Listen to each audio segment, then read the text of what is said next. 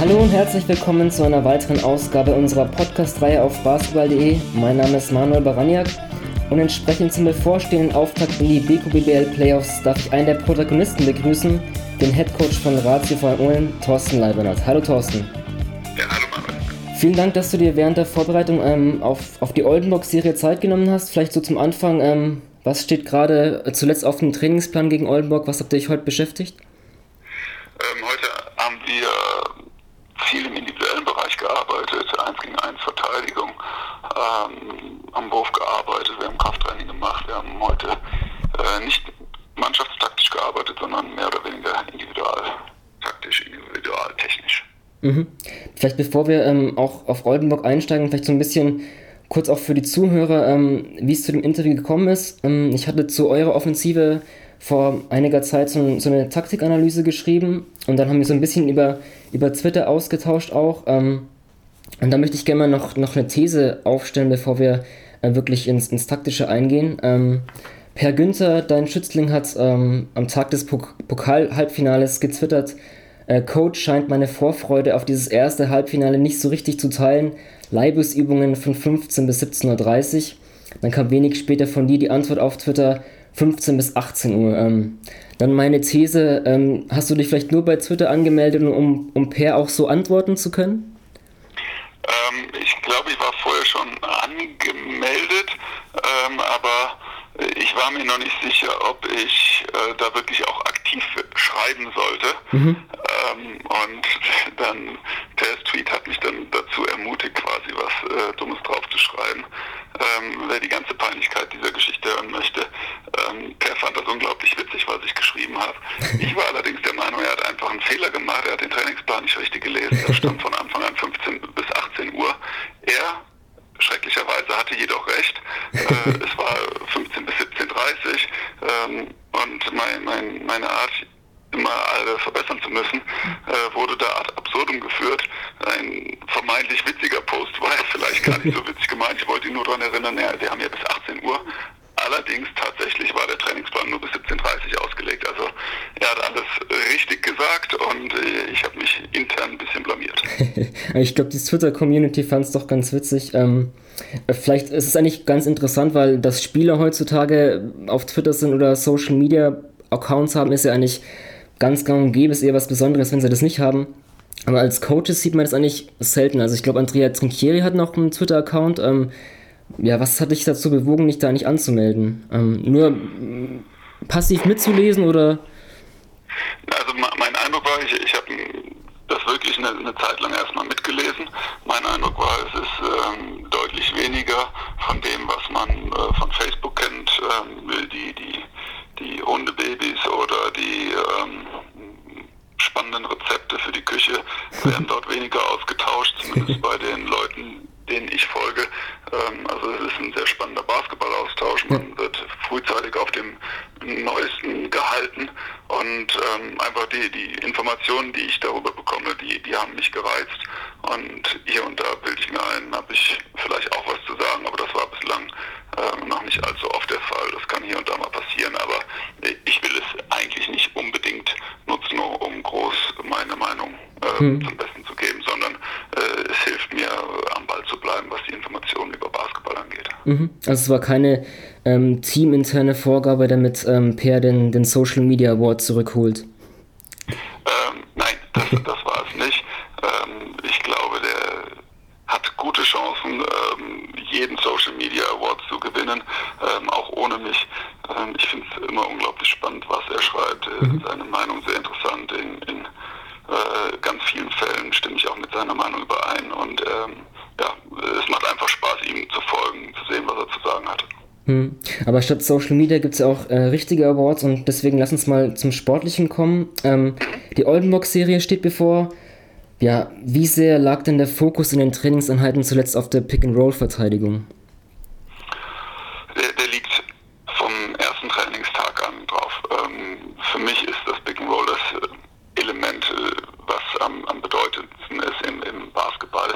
Ähm, und wenn man da keine guten Lösungen findet, sowohl offensiv als auch defensiv, hat man im modernen Basketball keine Chancen. Ähm, natürlich spielen klassische Post-Up-Situationen, Staggered Screens, all solche Elemente spielen auch eine Rolle,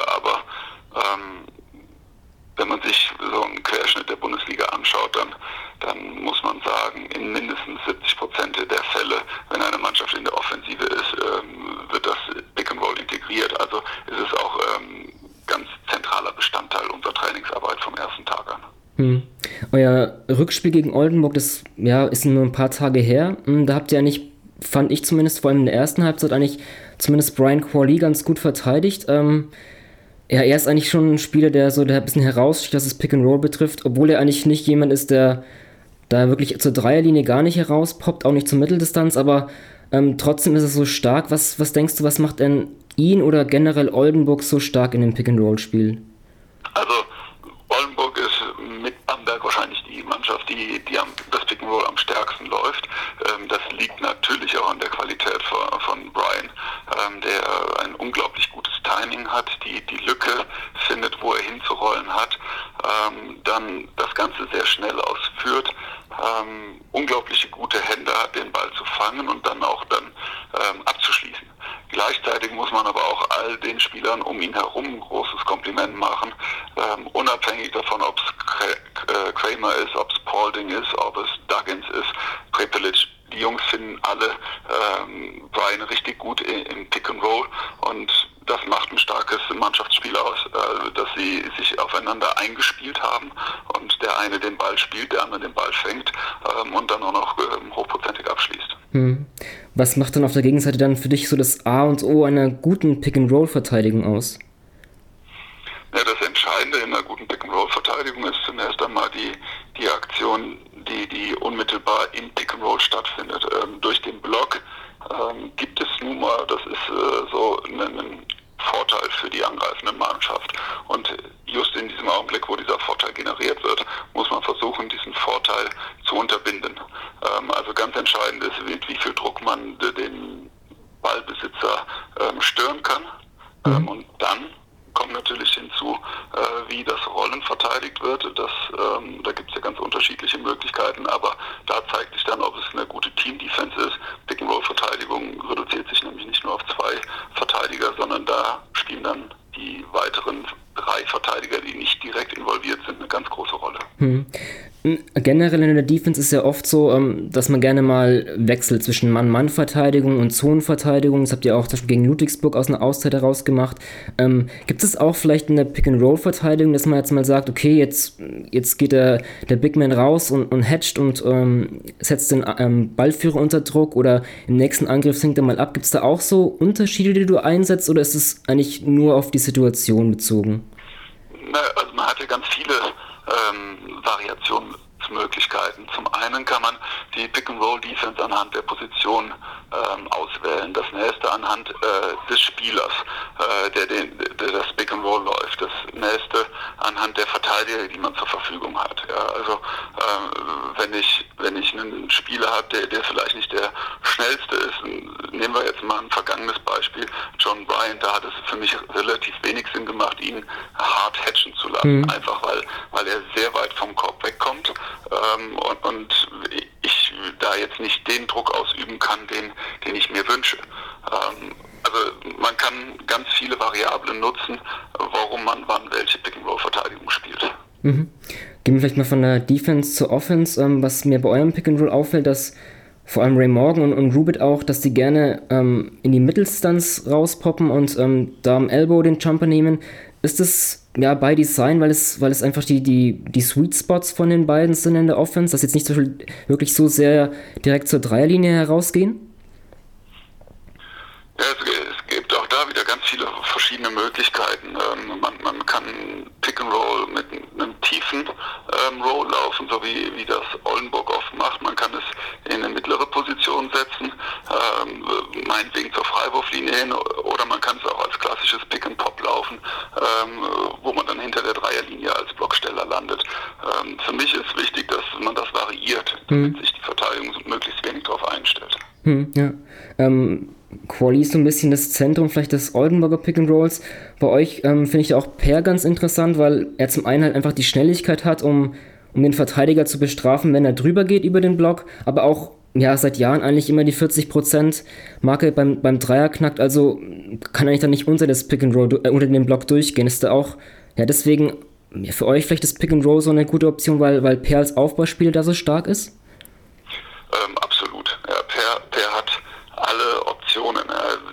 Einzige, wo er vielleicht einen Nachteil hat, ist, ähm, den Ball über große Jungs ähm, weit zu passen. Mhm. Ähm, einfach weil er, weil er nicht der allergrößte ist. Aber selbst da hat er sich Lösungen entwickelt. Ähm, er, er wird alle vier Optionen aber er hat dann halt auch die, die unterschiedlichen Möglichkeiten, selbst als Scorer in Erscheinung zu treten. Er kann an einem langsamen, hatchenden Spieler, großen Spieler vorbeigehen und zum Korb ziehen. Ähm, er kann punishen, wenn, wenn jemand unter dem Block verteidigt, äh, mit, mit einem schnellen Dreier. Ähm, und äh, das ist ja auch wichtig, das braucht man als moderner Basketballer. Man muss die Entscheidung ähm, richtig treffen, also man muss die Situation richtig lesen können äh, und dann muss man halt auch die Vollstreckerqualitäten besitzen. Wer hat die? Hm, ja. Wir haben jetzt eigentlich schon viel so ein bisschen über Vorbereitung, also auf, auf Oldenburger Stärken ähm, angesprochen. Ähm, inwieweit ist denn auch das jetzt ja in der Vorbereitung auf die Serie ein bestimmtes Scouting Reports anfertigt, also dann wirklich vielleicht für die Big Men ähm, zeigt so, das macht vielleicht Quali als Abroller. Gibt es das so spezielle Reports auch mit Videos, die ihr vielleicht dann wirklich den Spielern individuell an die Hand gebt? Oder ist es mehr so ein, ähm, ja, so ein, so ein Team-Ding alles? Oder gibt es auch individuelle Punkte? Hm, beides. Mhm. Ähm, eigentlich auch schon über die gesamte Saison hinweg. Mhm. Ähm, wir machen Scouting-Reports, die, die die Mannschaft komplett bekommt, aber wir, wir ähm, gehen natürlich auf gewisse Stärken und Schwächen des Gegners auch ganz individuell ein. Ähm, das machen wir dann sowohl schriftlich, äh, mündlich als auch per Video. Mhm. In einem Interview mit meinem Kollegen Lukas Feldhaus ähm, zu Beginn der Saison haben wir schon dich als jemanden kennenlernen können, der auch für erweiterte Statistiken ein sehr offenes Ohr hat und ähm, du meintest auch, Zitat, dass du die Liga regelmäßig damit nervst, dass da auch ähm, was ins Rollen kommt. Inwieweit sind denn auch so Sachen wie vielleicht Synergy-Stats, wo dann einfach gezeigt wird, vielleicht ein, auch um, um das Beispiel Quali aufzugreifen, rollt er links ab, links, äh, rechts ab. Sind da auch so Sachen, wo ihr da ähm, großen Wert darauf legt, gerade in der Playoff-Serie, die, die Statistiken ranzunehmen, dann zu verpacken und den Spielern irgendwie ähm, mitzugeben? Ja, also in der, der Playoff-Serie kannst du mit Statistiken nochmal einen Tick mehr anfangen.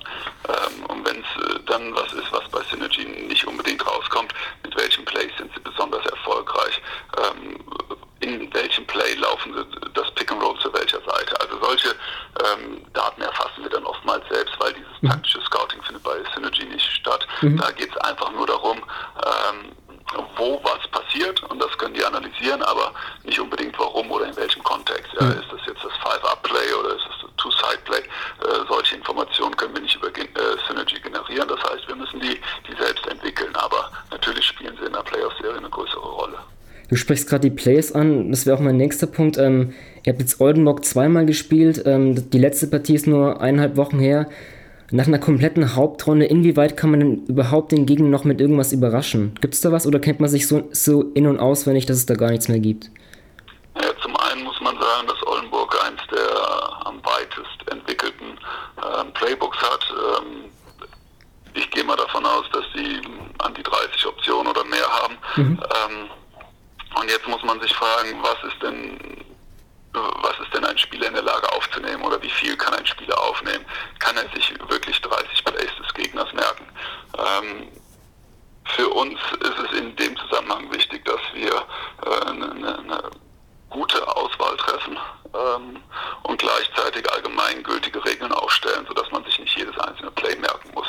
Aber natürlich, und das spricht auch für die Qualität von Oldenburg, sind sie in der Lage, einen immer wieder zu überraschen. Also ich habe mir dann ähm, auch noch die, die letzten ähm, zwei Spiele danach angeschaut und da waren wiederum Elemente, die ich vorher so noch nicht auf dem Schirm hatte. Also ähm, ist eine taktisch unglaublich versierte Mannschaft. Liegt natürlich auch daran, dass es alles sehr erfahrene Spieler sind, die man dementsprechend auch ähm, herausfordern kann als Trainer. Ja, denen kann man immer wieder neue Dinge geben und jetzt verändern wir hier eine Option und dann können sie es gleich umsetzen. Hm. Wie ist es dann eigentlich generell? Vielleicht jetzt so die Playoffs stehen an. Vielleicht nicht ganze Spielzüge, gibt es dann vielleicht verschiedene Ausstiege, Optionen, die du dir vielleicht aufhebst, die du noch nicht in, jetzt in, in der Hauptrunde zeigen willst, die du vielleicht auch über die Saison entwickelst, die du dir für die Playoffs aushebst? Oder gibt es gar nicht, dass man was für die Playoffs aufspart an, an Ausstiegen eines Plays? Ja, ein, zwei Optionen gibt es da mhm. wahrscheinlich schon, aber ähm, also es ist jetzt nicht so, dass wir ein Play im September entwickelt haben, das die ganze Zeit trainiert haben und noch nicht einmal genutzt ja, haben. Saison begonnen, ähm, die wir noch nicht wirklich viel gezeigt haben, die aber jetzt möglicherweise in den Playoffs mehr genutzt werden. Mhm. Wie, wie sieht es eigentlich aus von deinem Playbook, das du jetzt vielleicht am Anfang der Saison entwickelt hast und jetzt nach einer Ende der Hauptrunde, wie viel von dem ist da eigentlich noch übrig oder hat sich das einfach durch den veränderten Kader und ähm, durch die Spieler nicht sehr, sehr stark verändert? Wie, wie sieht es denn da aus? Ja, das, ist, das Playbook ist ein Prozess, mhm. zumindest mehreren Gründen. Zum einen ähm, nutzen sich gewisse Plays ab nach einer Zeit, zum mhm. anderen ähm, entwickelt man andere Bedürfnisse und sagt, ja, wir brauchen für die Situation jetzt noch eine, eine Option. Ähm, dann wiederum möchte man natürlich auch die eigenen Spieler fordern, ja, auch äh, taktisch fordern. Um, um das zu machen, generiert man vielleicht auch wieder neue Systeme. Und dann ähm, passt man gewisse Systeme ganz genau den, den, den Stärken und Schwächen des Gegners an. Also ein Playbook ist was ganz Dynamisches bei uns, was nie am Ende der Saison so aussieht, wie es am Anfang der Saison war. Hm. Ähm, ist auch Ihr habt ja auch ähm, während der Saison, ich glaube Mitte Dezember, mit Chris Bepp und Pierre Henry zwei neue Spieler hinzubekommen. Hast du doch in, ja, durch das veränderten Kader da auch neue Plays reingenommen, die vielleicht dann für die Spieler ein bisschen ähm, gelaufen werden? Ja, genau. Also solche Optionen gibt es. Ähm, hm. Carlon Brown ist ein anderer Spieler als ähm, Chris Bepp. Äh, und was bei Carlon Brown Sinn macht, macht eventuell nicht so viel Sinn bei Chris Bepp und umgekehrt. Hm. Und äh, die Andre Kane ist ein anderer Spieler als Perrier Henry. Und genau da muss man dann auch schauen. Wobei, ähm, ich, man muss auch etwas vorsichtiger sein. Also ich laufe jetzt nicht im Play, das ist jetzt das Play für Raymar Morgan oder das ist jetzt das Play für ähm, Chris Bepp, sondern es, es, gibt Systeme, die gewisse Situationen provozieren sollen. Mhm. Und in dieser Situation gibt es mehrere Möglichkeiten, Ausstiegsmöglichkeiten. Ähm, ich bin kein Freund davon zu sagen, okay, hier geht es auf einen Dreier für Chris Bepp und wenn wir den nicht haben, wer was dann? Ja, mhm. ist, äh, auch, auch ein Player an sich ist etwas sehr Dynamisches mit vielen Optionen. Mhm. Mir ist nur aufgefallen, ich dachte, dass ich das hauptsächlich mit, mit Chris Bepp gesehen hatte, dass er, ähm, wenn er ein Play läuft in einer ganz normalen Horns-Aufstellung, also wo normal die, die Big Men an den Elbows stehen, dass da auch ein Play ist, wo eben Chris Bepp da involviert ist, ähm, da ein Pick and Roll läuft und dann mh, mm, auf die Weakside Elbow abrollt und dann den Dreier nimmt. Das dachte ich halt, dass das vielleicht ein, ein Play war, was vielleicht gut zu Chris Bepp passt, weil er ein Zweier ist, der auch die Masse hat, einen Block zu stellen, aber eben auch klar der Distanzwurf da ist, ähm, wo er dann den, den Dreier nehmen kann. Dachte ich vielleicht, dass das vielleicht so ein Play ist, das vielleicht auf, auf Chris Bepp ähm, zugeschnitten ist? Mhm.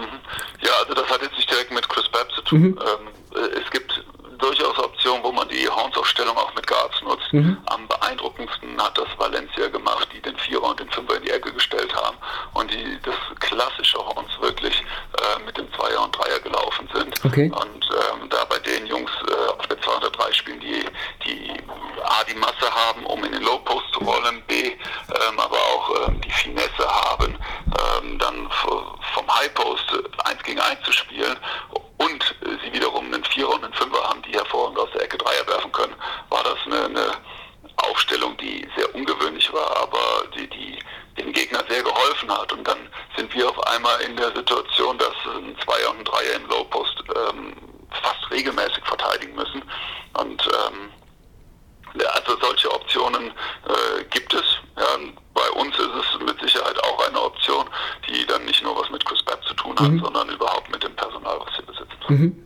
Ähm, Guards als Blockstelle ist vielleicht ein ganz gutes Stichwort. Ähm, wir hätten noch so ein, ein bisschen über das Bamberger Headplay ausgetauscht. Ähm, vielleicht für die Zuhörer ganz kurz. Ähm, das ist ein Pick and Roll, wo ein weiterer kleiner Spieler hinzukommt und dann einen Block in den Rücken des Bigman-Verteidigers stellt. Ähm, wenn ihr jetzt am Desktop hört, dann findet ihr einen Link ähm, zu, dem, zu der Grafik, wo das Spielzug ist. Was ich ganz interessant fand, ähm, du hast erwähnt, dass du das zum ersten Mal bei Björn Harmsen beim MBC in der BBL gesehen hast.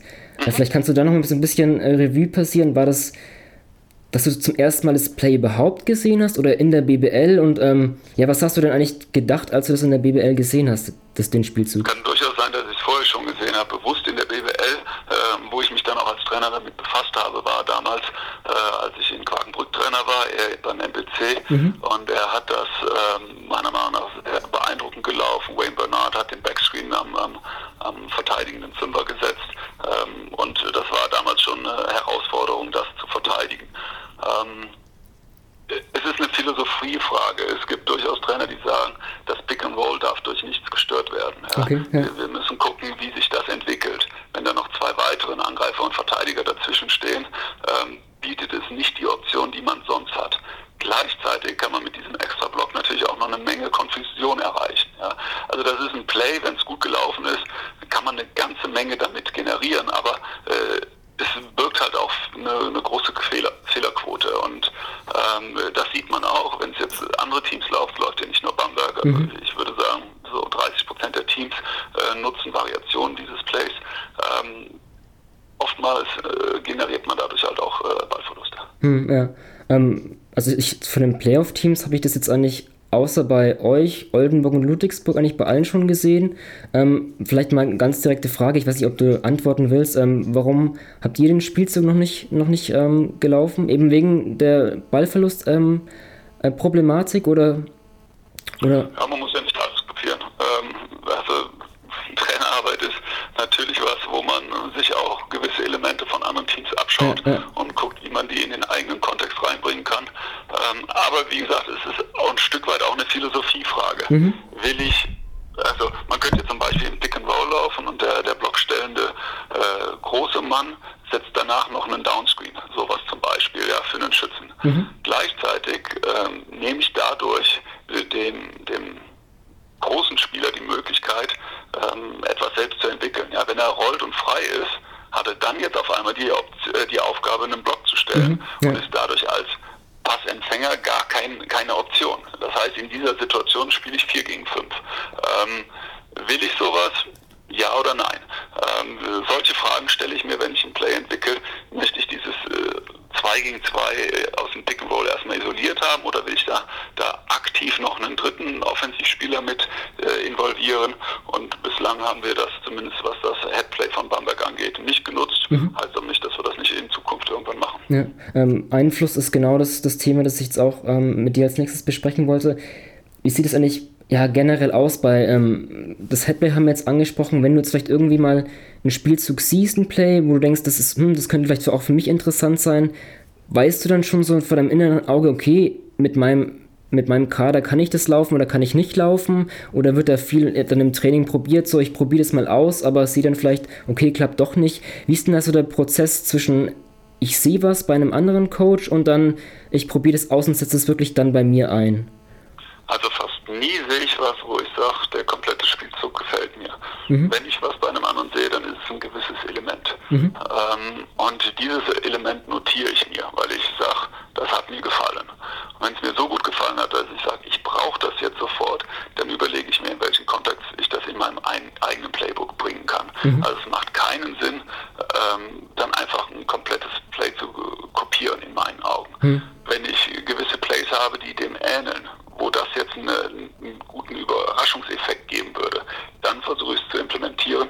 Ähm, oftmals sehe ich ganz tolle Elemente, aber dann sage ich, die passen jetzt nicht in mein Playbook, die machen äh, inhaltlich jetzt nicht so Sinn, obwohl es Top-Plays sind, ähm, weil ich es halt immer auch in einen gewissen Kontext mit, mit den bisherigen Plays bringen muss. Mhm. Kannst du da vielleicht ein Beispiel nennen? Wo hast du zuletzt was gesehen, ähm, was du, also nicht, weiß nicht, wie, wie sehr du ins Detail gehen kannst, aber von welchem Coach, wo du was, was abgeschaut hast? Oder von welchen Coaches generell? Das hat, das ist ganz, ganz unabhängig. Das kann bei der NBA sein, das kann hm. bei, bei äh, unserer äh, JBL-Mannschaft sein, das okay. kann bei, bei irgendwelchen BWL-Teams sein. Also äh, ich notiere mir fast äh, täglich irgendwelche Elemente, die ich gut finde, mit denen ich arbeiten könnte. Manchmal ähm, oder auch, ja, entwickle ich natürlich selbst solche Situationen, wo ich sage, das könnte was für uns sein. Ja, wir, wir, haben eine Serie, die ich so bei anderen Teams noch nicht gesehen habe.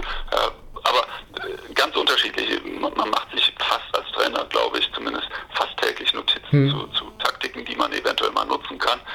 Ähm, und bei mir ist das dann so eine, eine Ansammlung von Elementen. Also mhm. die Elementensammlung, die ich dann von Zeit zu Zeit auch mal durchgehe. Wenn ich sage, jetzt muss ich einen neuen Impuls setzen, sei es bei einem Einwurfspiel, sei es bei einem Setplay. Und ähm, so holt man sich dann auch Anregungen nach einer Zeit. Also es ist nicht immer so, ich sehe ein Element und das will ich dann sofort verarbeiten, sondern es kann sein, ich habe vor zwei Monaten was bei der NBA gesehen, das hat mir gut gefallen, kann ich das eventuell in anderen Kontext ähm, bringen, jetzt für die Playoffs. Sowas kann auch passieren. Mhm, okay. Also es ist kein ähm, Prozess, wo du sagst, so, ich, ich schaue mir jetzt bewusst mal dieses Team an, weil ich da was rausnehmen will, sondern das ist einfach, ja, das ist einfach spontan, wenn du was, wenn du was siehst, dann ja, aber es kann auch diesen anderen Fall geben. Es kann auch sein, dass ich sage, ja, irgendwas müssen die hier richtig machen. Jetzt okay. muss ich mir das mal genauer anschauen. Ähm, also solche Situationen gibt es auch. Mhm. Ähm, vielleicht ganz kurz zu, deiner, ja, zu deinem NBA-Einfluss. Du ähm, warst 2014, glaube ich, ähm, in der Summer League bei den Rockets. Ähm, ja, kannst du vielleicht da so ein bisschen, ähm, ein bisschen erzählen, wie, ja, was konntest du da rausziehen jetzt? klar, die NBA ist ja auch doch mit unterschiedlichen Regeln behaftet. Ähm, was kannst du da taktisch eigentlich dann wirklich dann für die BBL mit, mit rausziehen? Ja, also ganz ähm, spannend war, war der Ansatz, dass man ähm, auch bei der NBA oftmals diese Schiene über Smallball geht. Mhm. Ähm, dass es jetzt nicht den klassischen Fünfer geben muss, dass man auch mit Vierer auf der Fünf spielen kann, mit einem Dreier auf der Vier, äh, eventuell sogar mit einem Zweier auf der Vier. Ähm, das war das, was bei mir am meisten haften geblieben ist. Natürlich viele kleine Elemente, viele kleine Dinge, aber äh, dass sich auch die NBA traut, mit kleineren Aufstellungen zu spielen, dass sie da auch ganz klar Pluspunkte drin sehen, da, das fand ich schon sehr spannend. Hm. Ähm, die Rockets werden ja auch immer so ein bisschen mit, mit dem Murray Ball in Verbindung gebracht, ähm, benannt nach, nach Daryl Murray, dem, dem General Manager. Ähm, vielleicht für dich als, ja, als Fiebertrainer, sage ich mal, ähm, ja, wenn man so ein bisschen NBA sich mit beschäftigt, wird es oft so ein bisschen als, als Revolution verschrien. Ähm, dieser Augenmerk auf entweder Dreier nehmen oder zum Korb gehen die Drives. Ähm, ich habe das Gefühl, dass es eigentlich schon in der Fieber eigentlich auch dieser Hauptaugenmerk auf Dreier und Drives wirklich auch gelegt wird. Ähm, siehst du das anders? Ist es wirklich was jetzt Nein, in der NBA groß gekommen? Genauso. Ja. ja ähm, also es gibt immer noch äh, genügend äh, Sprungwürfe aus der Mitteldistanz. Äh, da, das spannend bleibt, aber gleichzeitig ist es ja auch, liegt es ja auch in der Natur der Dinge, man möchte möglichst hochprozentige Würfe generieren. Ähm, und äh, hochprozentig ist nun mal der Wurf in Korbnähe und gleichzeitig ein Punkt mehr und dadurch auch ähm, letztlich ein bedeutender Wurf ist halt der Dreier. Und also ich glaube, dafür muss man jetzt nicht ähm, Daryl Morey äh, stundenlang analysiert haben, um ähm, zu verstehen, dass das im Basketball erfolgbringend sein kann, ja, einen Dreier zu werfen ähm, oder einen hochprozentigen Zweier. Und was auch schon seit 20 Jahren im Basketball ähm, bewiesen ist, ist, dass der Mitteldistanzwurf der schwierigste Wurf im Basketball ist. Hm, ja. ähm, wir haben am Anfang über Pick and Roll ähm, gesprochen, auch so ein bisschen schon angeschnitten die Defense. Ähm, Jetzt mit, mit Ray Morgan, Augustin Rubin und Sean Butler hast du ja auch Spieler, die eigentlich gut in das Smallball-Konzept passen, ähm, die auch im Pick and Roll dann auch ähm, switchen können. Inwieweit war das dann auch ähm, ja so ein bisschen bei der Kaderplanung eine Sache, wo ihr darauf geachtet habt, dass du wirklich solche Spieler haben wollt, die eben das, das Pick and Roll switchen können? Ja, das war schon ein wichtiger Punkt. Also wir, wir gucken uns bei den großen Jungs an, wer, wer kann da ähm, auch einen Guard Äh, da entwickelt sich das Basketballspiel mehr und mehr hin. Ja, auch wenn man Euroleague schaut, mhm. da sieht man ganz viele Teams, die, die, die konsequent äh, jeden Ballscreen switchen ja, und äh, dem Gegner sagen, so jetzt findet man eine Lösung dagegen. Und einfach um diese Option in unserem Repertoire zu haben, war es wichtig, dass wir Spieler finden, die diese Möglichkeiten in, in, mit ihren individuellen Fähigkeiten besitzen. Und äh, da sind wir verglichen mit letzter Saison besser aufgestellt. Hm. Ähm, wenn man jetzt mal das Beispiel durchgeht, du bist in der Defense, ähm, du switchst Pick and Roll, ähm, dann du generierst den Stopp und spielst dann schnell, hast du im Optimalfall auf der, auf der ähm, Offense-Seite irgendwie auch Mismatches. Ähm, inwieweit wird es bei euch denn ähm, bewusst ähm, ja, provoziert, dass ihr vielleicht dann eben diese, diese Mismatches in der Offense habt, weil ihr dann schnell spielt. Wird es, also ich habe das Gefühl, dass in der BBL ähm, vielleicht gar nicht so sehr wirklich Mismatches gesucht werden oder, oder sehr oft oder, ähm, oder täusche ich mich da? Na, es ist schwierig. Ähm, ich kann nur für meinen Teil sagen, wenn wir mit Switches agieren, dann ist die Motivation nicht, dass wir dadurch einen ähm, Vorteil im Schnellangriff mhm. generieren. Okay. Das könnte eine Motivation sein, wenn ich Zonenverteidigung spiele, weil dann die Zuordnungen noch ein Tick schwieriger sind. Und ich habe die kleineren, schnelleren Jungs in, in der Drei-Punkte-Linie. Weil hier kann es ja jetzt tatsächlich so sein, ich switche, dann ist mein Point Guard ähm, in Low Post gegen den Fünfer ähm, und der große Spieler an der Drei-Punkte-Linie verteidigend. Ähm, und dann, glaube ich, ist der, der mm, der Erfolg äh, im Schnellangriff gar nicht mehr so groß. Ja, das, äh, das, was ich dann durch ein Mismatch generiere in Transition, das, das kann der Gegner äh, covern. Mhm. Also es wird deutlich spannender, wenn man das äh, mit der Zonenverteidigung mhm. versucht zu erreichen. Okay. okay. Ähm, trotzdem, vielleicht noch ein letzter Punkt äh, taktisch. Ähm, die Early Offense, ich hatte ähm, neulich auf der NBBL-Seite was Interessantes gelesen. Du gibst dir eine, eine Coach-Klinik ähm, beim Top 4 in Ulm NBBL und JBBL und da stand auch, ähm, wenn ich dich zitieren darf, ähm, Early Offense ist das Play, das auch Lithuanian Transition bezeichnet wird und in der Bundesliga derzeit von mindestens 10 Teams gelaufen wird. Ähm, kannst du da so ein bisschen, also ich muss zugeben, der, der Begriff Lithuanian Transition ist, ist ganz neu für mich, habe ich das so noch gar nicht gehört. Ähm, kannst du da so ein bisschen... Ich kannte den Begriff auch nicht, ich habe so. gelernt, okay. Ähm, aber habe dann mal geschaut, also ein paar Leute kennen den tatsächlich so und ich wollte halt möglichst plakativ machen. Ich wollte den ganzen Namen geben und man sieht es wirklich oft in der Liga. Das ist der Side Pick and Roll. Der Ball wird in der Regel über den Vierer, kann auch eventuell über den Fünfer ge, äh, geswungen werden. Ähm, und dann gibt es einen Dribble Handoff und einen weiteren Side Pick and Roll. Und äh, das ist wirklich ein Element, was man sehr, sehr oft sieht in, im Schnellangriff. Mhm. Und ähm, ja, was ich eine Zeit lang auch viel gespielt habe mit meinen Mannschaften. Okay, also auch eine Sache, die vielleicht dann jetzt wo die Playoffs bald anstehen, dann ähm, mal bewusster wahrnehmen können, ähm, welche Playoff-Teams die laufen. Ähm, ich bin gespannt. Ähm, Thorsten, zum Abschluss ähm, wieder ein Zitat von dir. Ich habe ähm, bei der Vorbereitung auf, auf unser Gespräch habe ich ein Video gesehen von Regio TV war das, äh, vor, deinem, vor deinem Amtsantritt in Ulm im Sommer 2011. Und da hast du gesagt, ne, wir haben ja jetzt hier nur ein, ein Audiogespräch, kein Video, deswegen ähm, haben wir keine Ausschnitte. ähm, ich versuche flexibel zu sein, neue Trends zu beobachten, vielleicht neue Trends mitzuentwickeln und auch meine Ideen, was sich gerade entwickelt, anzupassen. Wenn du jetzt mal schaust, vielleicht der erste Punkt, ähm, neue Trends zu beobachten, was hast du denn für ja, in den letzten fünf Jahren ähm, für neue Trends in der BBL beobachtet? Ja, ich glaube, das, was ich eben erwähnt habe, die, die switchende Verteidigung spielt, ein, äh, spielt eine viel größere Rolle, auch weil, weil mehr und mehr Teams dahin gehen, jetzt nicht mehr mit diesem klassischen Brettcenter zu agieren, sondern mit beweglicheren Fünfern, äh, die vielleicht auch mehr ein Vierer sind. Also das ist mit Sicherheit ein Trend, den man hier ähm, sieht. Der Trend, dass mit mehreren Guards ähm, gespielt wird, also nicht nur mit einem Point Guard, sondern oftmals auch mit zwei, vielleicht sogar mit dreien.